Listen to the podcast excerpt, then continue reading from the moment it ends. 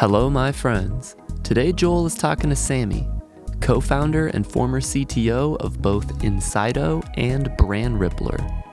And they discuss what it's like leading two growing startups at once. Right here, right now, on the Modern CTO Podcast. This is the Modern CTO Podcast.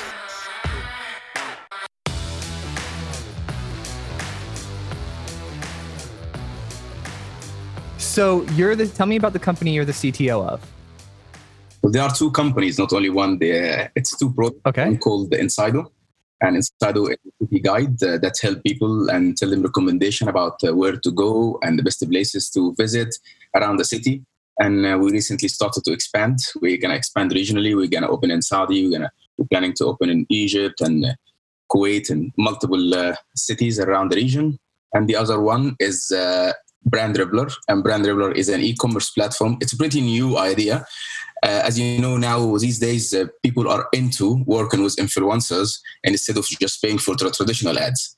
So what we do is we are the communication channel between influencers across the different social channel like Instagram, Twitter, Facebook, and uh, YouTube, and brands who would like to work with these influencers. And the whole thing is automated from booking the influencers to payment to submitting the content for the brands to review and all the different it's it's pretty complicated from the technical perspective comparing to Insydo. We just launched the last year, but actually it, we, it's doing very, very, very good. That's exciting. And so you're actually in Dubai, but you're from Egypt, correct? Yeah, I'm Egyptian and I moved to Dubai three and a half years ago. Very cool. I've seen the skydiving pictures of Dubai, and I'm like, that that place is beautiful. It is beautiful. It is beautiful, and it's becoming the tech hub. And that's like a lot of startups right now is opening here, and they made the free zone areas and the free zone law law for uh, those who would like to open or set up their companies, but not under the the, the regular law for uh, UAE or United Arab Emirates. So it's becoming very tech and very startup friendly environment because the city is pretty as well. Uh, it's becoming very attractive to people to come and live and because it's tax free as well. So there is a lot of cool stuff. You should definitely visit. Was that the reason that you went there, or did you go there and then all this stuff happened? uh, it was one of the reasons Very But cool. yeah, like yeah but i think it's for me it's not only about uh, work it's about work mainly but at the same time you gotta be happy when you're working. You gotta be happy in the cities that you live in. So you have you know you have this balanced uh, lifestyle that help you focus more and get out of any problems or any negativity uh, around the working hours So you use or do you currently program in Android, or that's how you got your start in this whole industry? Well, this is how I started. I started off as an Android developer, and I was in a company in Egypt called Immobile. I stayed with them for a couple of years, and then I moved here to Dubai, joined them, joined Insydo as an Android developer, and then from Android developer, I became the mobile and web uh, team lead, and then from mobile web team lead, I became the CTO for Insydo, and then we opened Brand Rippler alongside was Insydo, so I became the CTO for both of them. And how large are the companies currently, like number of engineers? At startup, uh, the, the, the- total number of both companies together, because we are in one place, around 18 or 20. So we have this, vibe of the family and have this vibe of uh, everyone know each other and everyone support each other. That's real exciting. So what's what's your focus on right now as the CTO? Like where what are you most excited about? Where is your focus on it? Like this morning when you woke up. Now, this morning is different because today is off. This morning I woke up late. So that was my focus, how to get a, proper amount sleeping hours. But it, speaking of the product, especially Brand Rippler, Brand Rippler actually was, uh, it, it did really good because we applied all the learnings that we had uh, from Insydo. When we launched Insydo, it was a startup, it didn't exist. So we had to go through a lot of failures and a lot of learnings. And we took care of all of these when we built Brand Rippler. So I'll give you an example. When we when we launched Brand Rippler, we knew that what we are designing and what we are developing gonna gonna change. And we kept in our mind that we need to give at least six months of uh, testing. And when I say testing, I don't mean testing as technical testing to figure out where are the bugs. Business model testing, yeah. no, I'm just testing the process itself. So we set up before we start Brand Rippler, we, we sat with influencers to to see how they think and what they would like to have in the platform and how what are the struggles that they face and we sat as well with brands to see their point of view and what are the complexities that they would like to have in a one place to solve all of these and then when we launched we put our mindset that we are ready to observe and let's see where people struggle and what's not working. And i'm telling you that since in the last six months we changed the platform maybe 180 degrees apart from the concept that we work with influencers and brand and brands. And that was all because of the fact that we learned that when you design a product and when you launch a new startup don't put in your mindset that the user will necessarily need what you are assuming that they need. Right. Yeah. Yeah. so this is one of the things that i'm happy that we did and i think it was so beneficial to keep our mindset in this Zoom. let's test but let's test the product as a process. Let's test the product as a usability. What are the rules? So for i give you an example. Like uh, we, we're trying to make the process of booking influencer fast. So we are putting timeline or deadlines for each stage. So when a, a brand want to work with influencers they send them an invitation and this invitation have 48 hours deadline if they didn't respond we will re- reply back to the client automatically that this influencer is not in but after few campaigns, we realized that most of the influencers don't really respond within 48 hours. And that make us think like, is the problem with the 48 hours? Is the problem with the notification channel? Like, because we send notification via email. So now we started to explore sending notification automatically via WhatsApp. And we started to think maybe we can extend a little bit this 48 hours to, you know, three days instead. And all of this stuff, this is stuff that I'm talking about when it comes to testing the process. Another thing that uh, we came across as well is uh, the money, how we pay the influencers. We realized that okay, it's better to pay the influencer using PayPal, but in some countries in our region, they don't support PayPal as a way of receiving money. You can just pay for through it, but you cannot receive money on it. So we started to explore other options. So this is what I was telling you when it's come to we launched, we had the product ready from our perspective, but putting the product actually in market and seeing and observing how brands and how influencers dealing with it made us massively be aware of a lot of issues and a lot of tweaks that we had to do with the product to become more successful. Man, I'm loving it. You're doing what works.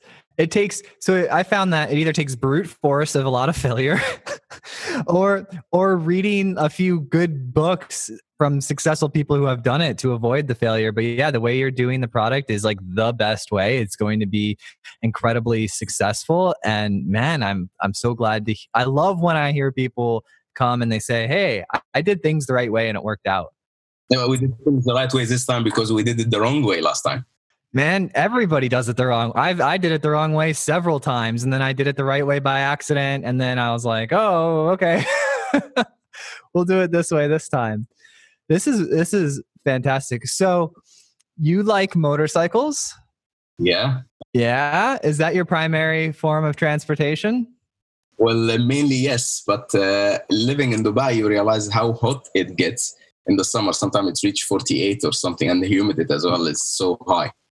I think it's very practical solution as well. You don't need to worry about uh, traffic. You need need to worry about just need to worry about everything else in the tra- in the road because it's a bit dangerous. But uh, it's very cool and it's very and it's for me sometimes it's like a meditation. You know, you go Yeah. out like you're flying. It's so good. Now, do you do like the the like the R6, like the crotch rockets, or do you do like the Harleys? I do both. I do uh, Harley, yeah, and uh, Honda CBR, the the sports one. Nice. My um my brother-in-law owns the like the largest motorcycle shop in our town. What They- is it? Uh, it's called Dan's Mobile V Twin. They or Dan's V Twin now because they he started out. It was really cool. He started out with he just had a trailer, and he would drive his trailer to people, and he would fix their bikes at their house in the trailer. That's cool. Yeah, so that's how he set himself apart. And so he was he networked within the group and then he would drive the trailer to the house. But he did that for a year or two. He got so many clients and all of a sudden he's like, "Well, now I need a facility where people can come drop their bikes off because I have too many." Or he would pick the bikes up and bring them back. 3 years or so like now he's 3 years in business, 4 years in business and now he's got this like several thousand square foot warehouse with hundreds of bikes in it and just people coming and going all day, tons of employees. And he's just, yeah. And get this, I asked him, I was like, do you have a database of all your customers? You should like send them coupons, do some marketing stuff, you know, because we're at like Thanksgiving dinner. We just talk business stuff, right? And he's like, I don't have a database of my customers. He's like, everybody just texts me. I'm like, dude, you You like, can help them.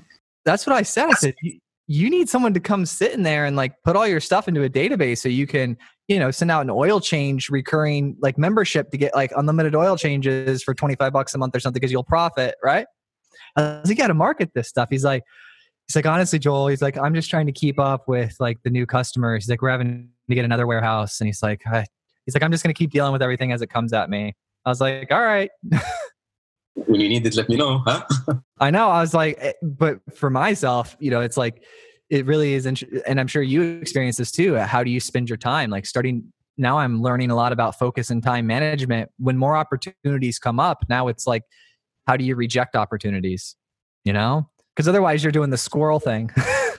One of the cool uh, rules when it comes to time management that I've learned is it's called the four Ds. Not sure Ooh, if have you heard it or not. Four the four D's, like as a dog. no, no, no. It's uh, the first D is uh, don't. The second D is uh, delegate. The third D is uh, delay. The last one is do. So usually it's it's very handy when it's come to tech.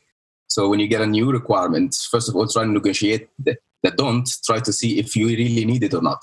If it's really beneficial for the product or not. Is it really worth it and gonna add value to the user or not? If not, then don't do it. If yes, then try to see what time do we need it? How how urgent it is? This is the delay one. So if it's really important and urgent this is where you decide the urgency and when do you need to deliver this. So this is the second one the delay. If you couldn't delay it then you see who in the team is the best person to do it. So you can make sure that your time stay focused in the management not in the execution. So and this is the delegate. The last one you don't have someone that can do it in your team and you cannot delay it and you need to do it, then you have to do it, which is the last D, which is the do. What, Sammy? You're just dropping gold on us right now. That is like that's that's straight knowledge. I like that. Thank you so much, man. Thank you. yeah. That like what else you holding back on me? Just asking, I'll tell you.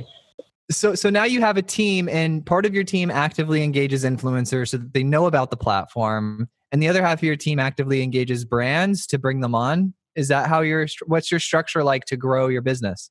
So the team is divided into the first the tech who build the platform, and then we have the campaign manager. And the campaign manager, as you said, part of them responsible for the influencers, onboarding them, recruiting them, because influencers are working individually these days.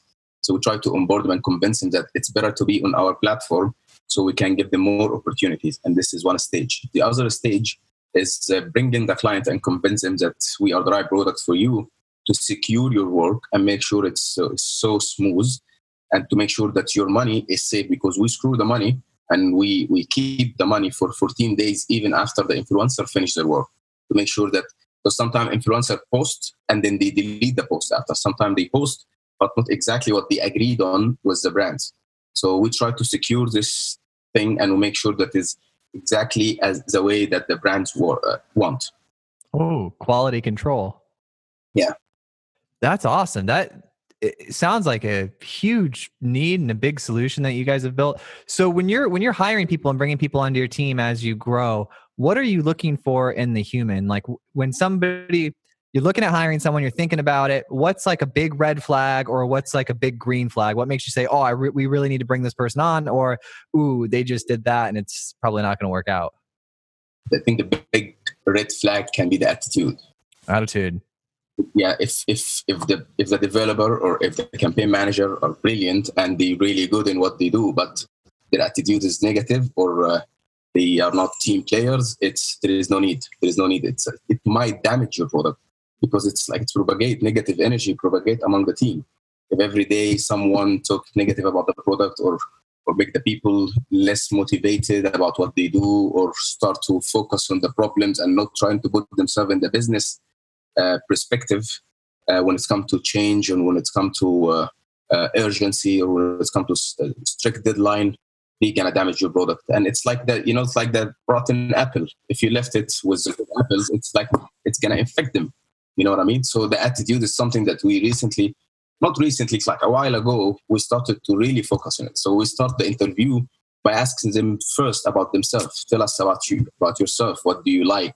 And then when you start to talk technically, oh, well, I love to code and I was born on a keyboard, you know, this kind of stuff. No, no, no. I want to know about you. I want to know what, what movies do you watch? What, what do you do in your free time? Trying to get, and why, why do you want to leave your previous company? To need to, to sense a sense of loyalty. Are they just focusing on themselves and it's hard for you to build the loyalty with them to stay with you in the long term or not then you need to decide and you need to take care of all of this. So this is one of the things that we make sure, you know, it's the cultural fit thing. At the beginning, the end, this is the first stage and the last stage of our interviews. This is what we call the red flag, it's the attitude. I think we could also that the, the technicality is something that you can learn. And also one of the things that I, I consider attitude is hunger and willing to learn new things and not being afraid to be put in a new zone that you are not comfortable with or uh, to learn a new skill that you are not aware of. So if you don't have this attitude of like i want to learn something new or learning something new doesn't excite you then we're to struggle. You know what i mean? Because you don't know where the business to take you a year from now we deviate to match the user expectation and to make sure that we get as much revenue as we can right so, so that's something that lead us to change the whole technical uh, technology or the tech stack that we use, or sometimes maybe we change the whole uh, model, business model, or sometimes we don't need this rule or we need this rule, or so all of this stuff is something that we will learn. So if you have the right attitude, you know, the fighters, then you can do anything. Otherwise, you're gonna struggle as a business owner. It takes a lot of energy to first find out what's actually needed and then communicate it back to the people that will actually be executing it. And if you have that added barrier of convincing the people who need to execute it to just execute it, that takes a lot of energy out of you. I mean, I've been in that position where I've had to convince developers to write something a specific way. And it's like, I shouldn't be like, we're doing it this way, you know? I think it's it should be done but to a limit. So first of all your team have to trust you because if the team your team won't trust you they will doubt every single decision that you take and it will drain you as you said to try to convince them why we need to change this. So it has to be a sense of trust between them and you.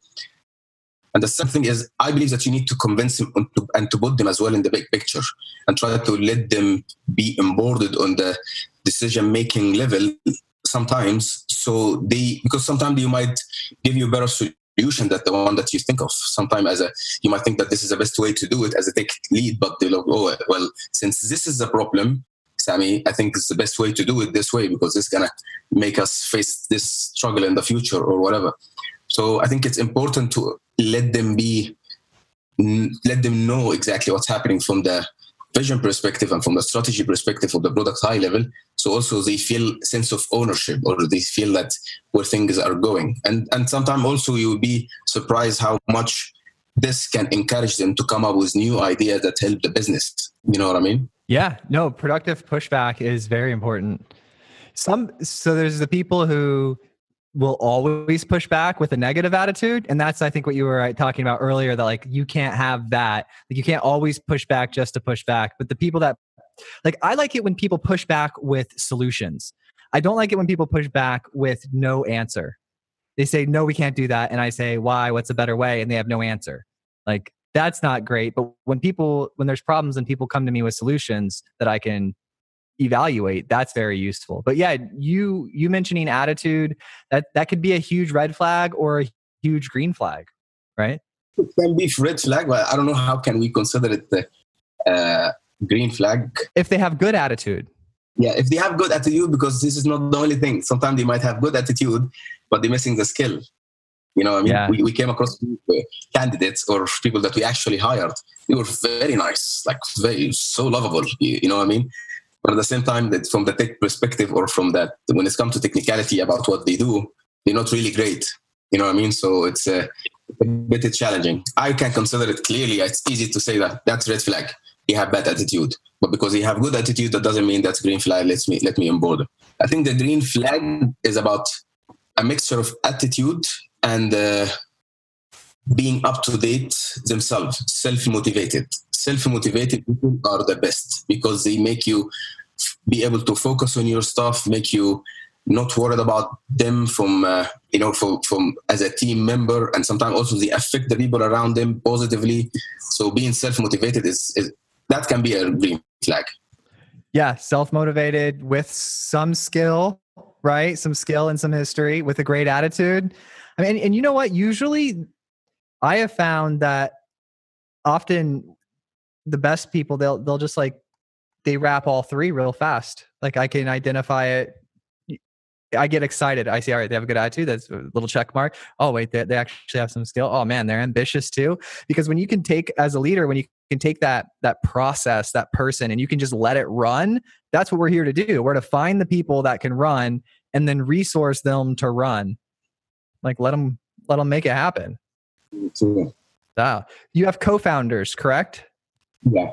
Tell me about your co-founders, how you met, the relationship, how that's going. I joined, as I told you, joined Insydo, and Insydo founded by Tanaz Zadji. She's the founder of uh, both uh, companies mm-hmm. in 2014. And then uh, after one year of hard work and after one year of fighting all together as one team, I got uh, I got to be one of the co-founder. I didn't for Insydo, I didn't start it with them from the beginning, but I think because of the effort and the, the values that I've added and the attitude that I've shown along this period of time, it uh, I, I became co-founder in this, and and this actually make you change as uh, when you when you see yourself as a co-founder of the business.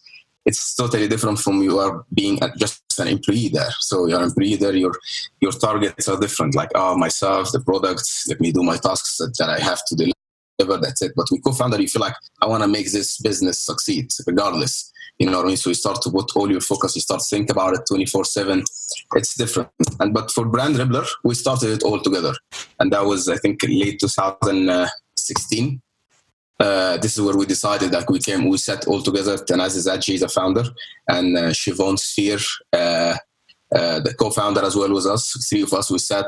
This is ideas that we that we have right now. What do you think, guys? Do you think it's worth it or not? And then we all started to come up with ideas, and then we spent like two months trying to plan the whole thing and how the process can be for Brand Rippler because it's a bit complicated. What if the influencer did this? What what what the platform should respond to us? What client did this? Oh, but the client might want. You know, what I mean, there is a lot of cases. Like I give an example. We have 52 email notification that are being triggered automatically for different stages. This is how how many cases that we can have and for each influencer for each uh, uh, client so this is how we found it together and then we i took the tech part and then uh, tanaz is running the, the, the business for as a as a as a ceo as well and shiv is helping us as well from different perspective so what is the the most like common mistake that you see or obviously you have friends who are founders who are doing their own thing because we're just in the ecosystem right and you've got to be seeing them make some mistakes. What's the most common mistake that you see happening out there? The most common mistakes. Yeah, not necessarily at your company, just the most common mistakes you see happening in early stage startup founders.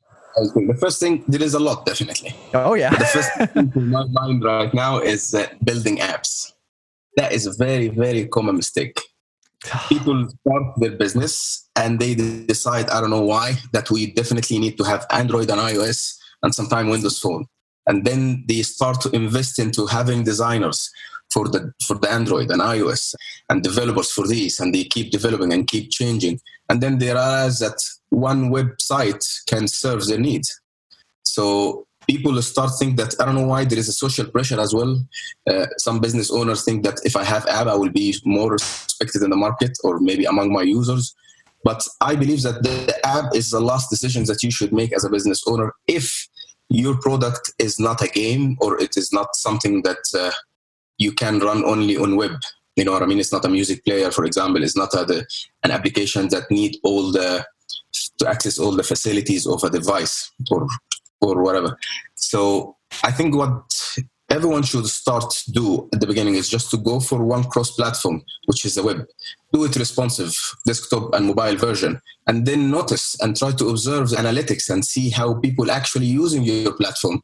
Is it more frequent? Is it like is it a daily need? Then maybe you can consider an app. Uh, is it uh, is it mobile more than desktop? Because sometimes, like for example, when we ha- we have two kind of users for brand influencers and the, and the clients. 90% of the user for the brand side are desktop. 75 or maybe 80%, this is from the analytics. 80% of our users for, from the influencer side are mobile.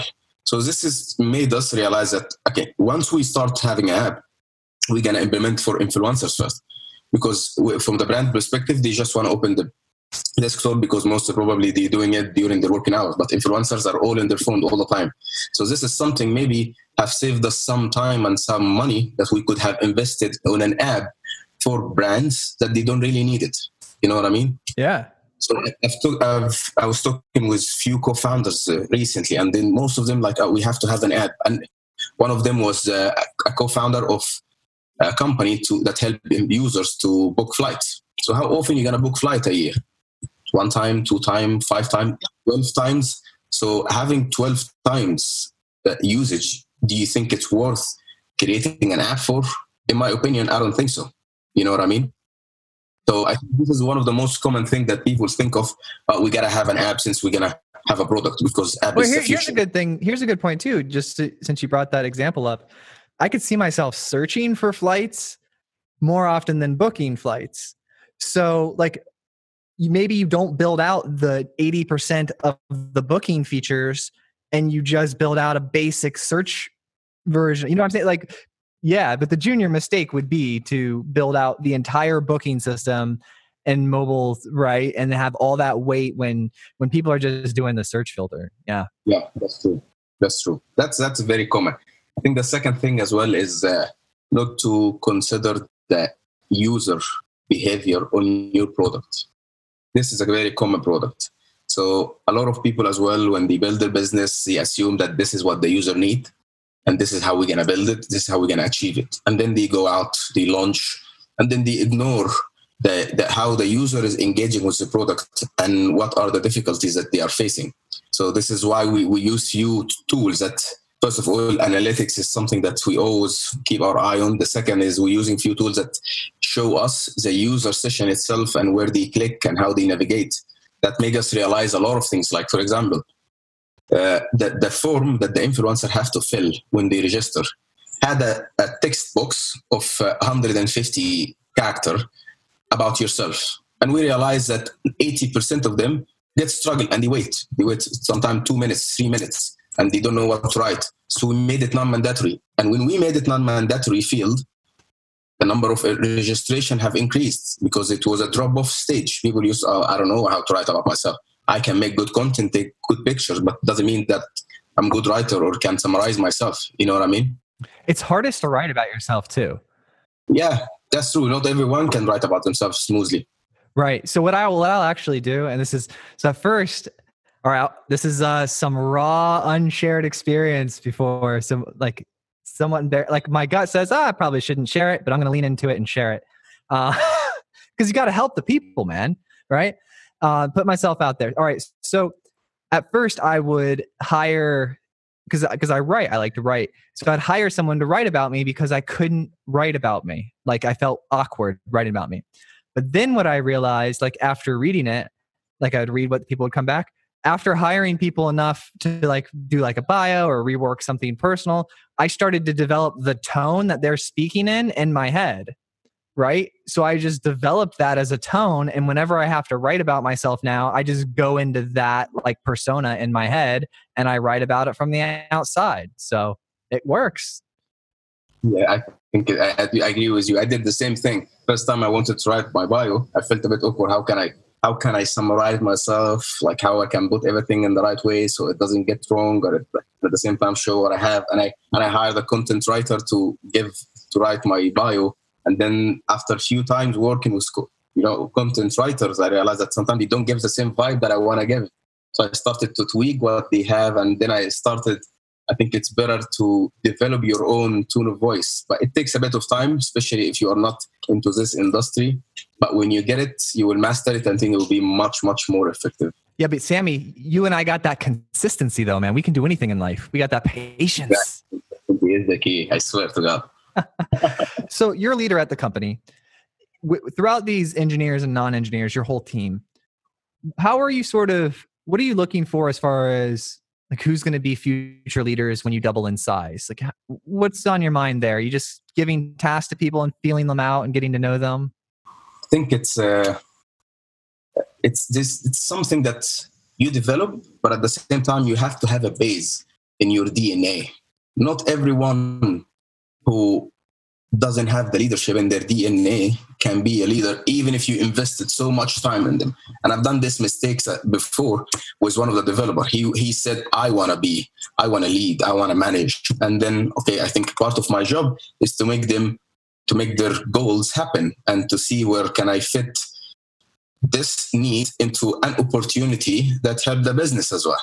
So I pushed it and I start to invest in this person a lot, but at the same time, it didn't work because first of all, they have to be extrovert as a, as a person. They have to be, you know, proactively go out and talk with people. Second, they have to be inspiring as well because if, if you are not inspired and look up to your, your management, it's going to be hard for, for you to believe in them and to fight for them. And also, it's something that you got to have knowledge, broad knowledge, not vertical. When I say broad, is like you need to learn a little bit of everything to allow you to deal with everything or to mentor everything and oversee, plus the character as well. Character is something that we cannot ignore. If it's, it's so critical. So all of these together, if they are in one of the the character, even if in the very early stage, I think it's it make them qualify to be leader. So you should not try to promote someone blindly, or we should not try to because they want to be in, in charge. Or because a lot of developers think or a lot of non-developer everyone think of oh, the next stage for me i'm now in the execution level. Next time i should be in the management level. Yeah that's that's natural progression but from the business perspective you should not respond to it without taking into consideration these four aspects that i just told you about. Right. so if they, if they have it in their dna if they are willing to learn a lot of things and they are not scared to take responsibility, have the character, can be inspiring, then I think yeah, you should you should push it, you should invest in them, and definitely you will get something. But if one of these elements are not there, it, it's gonna fail. It's gonna fail, and I'm telling you from experience. Oh yeah, you one of the um, something that I didn't know that came up on the show with another guest was that at some companies they promote you into leadership just because of the time you've been there and they'll actually push engineers who've been there for a long time into leadership when they're when they don't even want to necessarily go to leadership. The leadership will push them into it because of how long they've been there. And i that blew my mind because i haven't worked in big companies. I've just worked in um, companies that i've created or co-founded. And so the leadership of the companies i've been in is we identify leaders resource them and then slowly transi- transition them and mentor them into it. I would never just see someone, oh, you've been there 10 years. Okay, now you're the leader. But that happens. Yeah, it happens a lot. It happens a lot. It's very common, actually. What's non common is what I'm telling you about. And it was, we did that as well with this person that I told you about. It's because it was, you know, in, in our everyone mind that, oh, they spend some time, they are they are in the industry for X amount of years. So I think it's the next stages for them is to be leader. But sometimes you might find someone five years younger or maybe just joined the company a couple of weeks ago or a couple of months ago but they are actually they can be leader and can perform much better. You have an excellent following online. So you're very you're very good in the social aspect. What advice would you give to other ctos anyone listening about how to provide quality content? What do you credit your success to? Other than being awesome. You can say being awesome if you want like I would credit my success to the consistency. Dude, yes, that's the that's the theme of the episode. There we go. Yeah, it's success doesn't come in one day, or uh, you don't just do something and then suddenly you become successful. You gotta build and you gotta invest and you gotta do it in the day you feel good and in the day that you feel bad as well and you don't feel like doing it at all.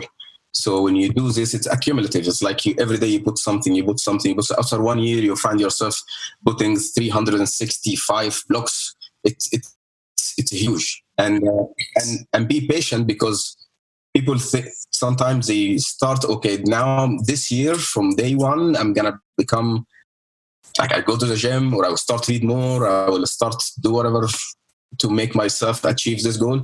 And then they expect to see the result of it in a couple of weeks. But it doesn't work like this. You gotta be patient. You gotta be consistent. Consistency and patience is what will get you there eventually. And when I say eventually, I mean eventually because it's gonna take some time. It, you might be lucky and get it quickly, but it's the, the default. The default for this is to be patient, and it's gonna take some time. So that's one thing. The second, I think, is uh, creating good content. You gotta feel it. You need to not to create content for the sake of it and not to create content because this is the day of the week that I have to create my content. No, you need to create content when you actually have something that you feel it should be shared with people. Or you create content when you feel like, when you feel what you are trying to say. Like I say, creating an article, don't create, I create articles or I write articles sometime on my blog, but based on the situations. I tried at the beginning, okay, let me put every week I write an article and it didn't work and I thank God I stopped that very early because I felt it's uh, how it, you're gonna find yourself trying to find a topic, not be, and, and, not an inspiring topic, not an, a topic that you based on a, an experience or based on a situation that actually makes you motivated to give people something that they can learn from. So if you have to feel your content and you have to do it when when you when when there is a need to do it and when you feel it's qualified enough to give a knowledge and always have to have a giveaway you should not just we are, we are not storytellers or at least i'm talking about myself you know what i mean so that's why i like your book because it, the book is, is straightforward. Here you go in this situation you're gonna find this in this situation i found this. Small small blocks that i can get something out of them. Not trying to write a story around everything. So i think you should keep that in your mind. That's why the most uh, successful dev blogs are the ones that I'm talking about the personal blogs are the one that they write when they come across a problem. They come across a problem and they find a solution for them. They they write a content about it. to, they try to share it with people so they can share the knowledge and they can at least speak about themselves in uh, in writing way. Yeah, well, it's especially as humans we like to contribute, right? So when you go search for the answers and no one's posted about it, then you go solve it you kind of feel this responsibility to let the next person know you know save some time here learn from my mistakes i don't get those developers who because i have them in my team. Sometimes or, or i worked with them along in, in, along the years that i've worked with in the software and industry. Some, some developers will when they come across a problem and they try to search for it online or they don't find it on stack overflow they, they don't try to share with people what they, the, the conclusion. Is something new that why don't you share it? You know what i mean? That's why i believe strongly in stack overflow and the idea behind it you share your problem you share your solution you share even if someone wrote a solution you can post another one and people engage with it. Oh man. I get i still get points from like 2011 you know like I, I every once in a while i just get points for like you know stack overflow points. I'll get an email and some some question I answered way back when, I'll gain five points. And it's not a ton. It's not a ton. Like I think I have like maybe a thousand points, but steady consistently, I'm helping someone. Every five points is like that means if it's like a thousand, that means I've helped like two, three hundred people, right? There you go. Yeah, Stack Overflow. You'll see they put this new KPI, the impact. I'm sure if you noticed it or not. Many people watched your answer or your question. So I was seeing this number recently, and it says that two million people have came across your answers or your uh, or your question. It's make you feel like that's a valuable number. You know, I mean, you should check it out. When you open your profile, you, you will see the number on the right. Yeah, because I still get points all the time, which is pretty cool. I'm looking at like which ones are most popular right here. I was talking about, um, let's see, uh, clearing Resque workers, like stuck or stale Resque workers, uh, Ruby Division Infinity slash Nan should return zero. That's when I was re- doing a financial app. Well, that's that's like 2015. Mine is why does an image captured using Android camera get rotated? Ooh, that there was, you go. That, that's the most popular one. We got 102 vote up for it. Nice, nice. So, if you had to give yourself one piece of advice 10 years ago, 10 years back in Sammy's past, what would you do? What would you say to yourself? I would say to myself, explore new technologies and new domains because you never know where is your passion is the most at. Because when I started my career, I was an Android developer and I decided to be an Android with all a passion. I was so in love with it. And uh, like a lot of my colleagues used to advise me, Sammy, you need to try something new. You need to try backend. You need to try iOS. You need to try new technology. I was like, no, man, I'm gonna be the master of the Android. And then and and then I was so into it and I was so enjoying it until when I joined Insydo, I was enforced because of the situation to help and participate in different domains. And then I realized, oh my God, wow, I love this domain. It's so enjoyable for me. I like I get a lot of satisfaction when I learn into it, when I, more than the Android. So this is something that I would genuinely be grateful if I had it in my mindset at the beginning of my career because it definitely could have helped me and make me widen my uh, my knowledge base more right now. All right, so a little variety. Mm, yeah, yeah. Right. try. Maybe you, at least you'll make sure if you don't like it that you hate it. You should not go there again. You know what I mean? I find that my happiness is really rooted in growth. When I'm growing, I'm really happy. Yeah, so that that would be a way to achieve growth is trying, you know, a variety of trying new things. Thank you so much for coming hanging out. If I if I legitimately make travel plans to Dubai, I'm texting you, I'm reaching out to you and yeah, we're going to hang out. Definitely. Thank you so much for listening. And if you found this episode useful, please share it with a friend or a colleague who you think would get value from it. And if you have topics that you'd like to hear discussed on the podcast, either add me on LinkedIn or send me an email, joel at moderncto.io. Every time I get an email or LinkedIn message, it absolutely makes my day and inspires me to keep going.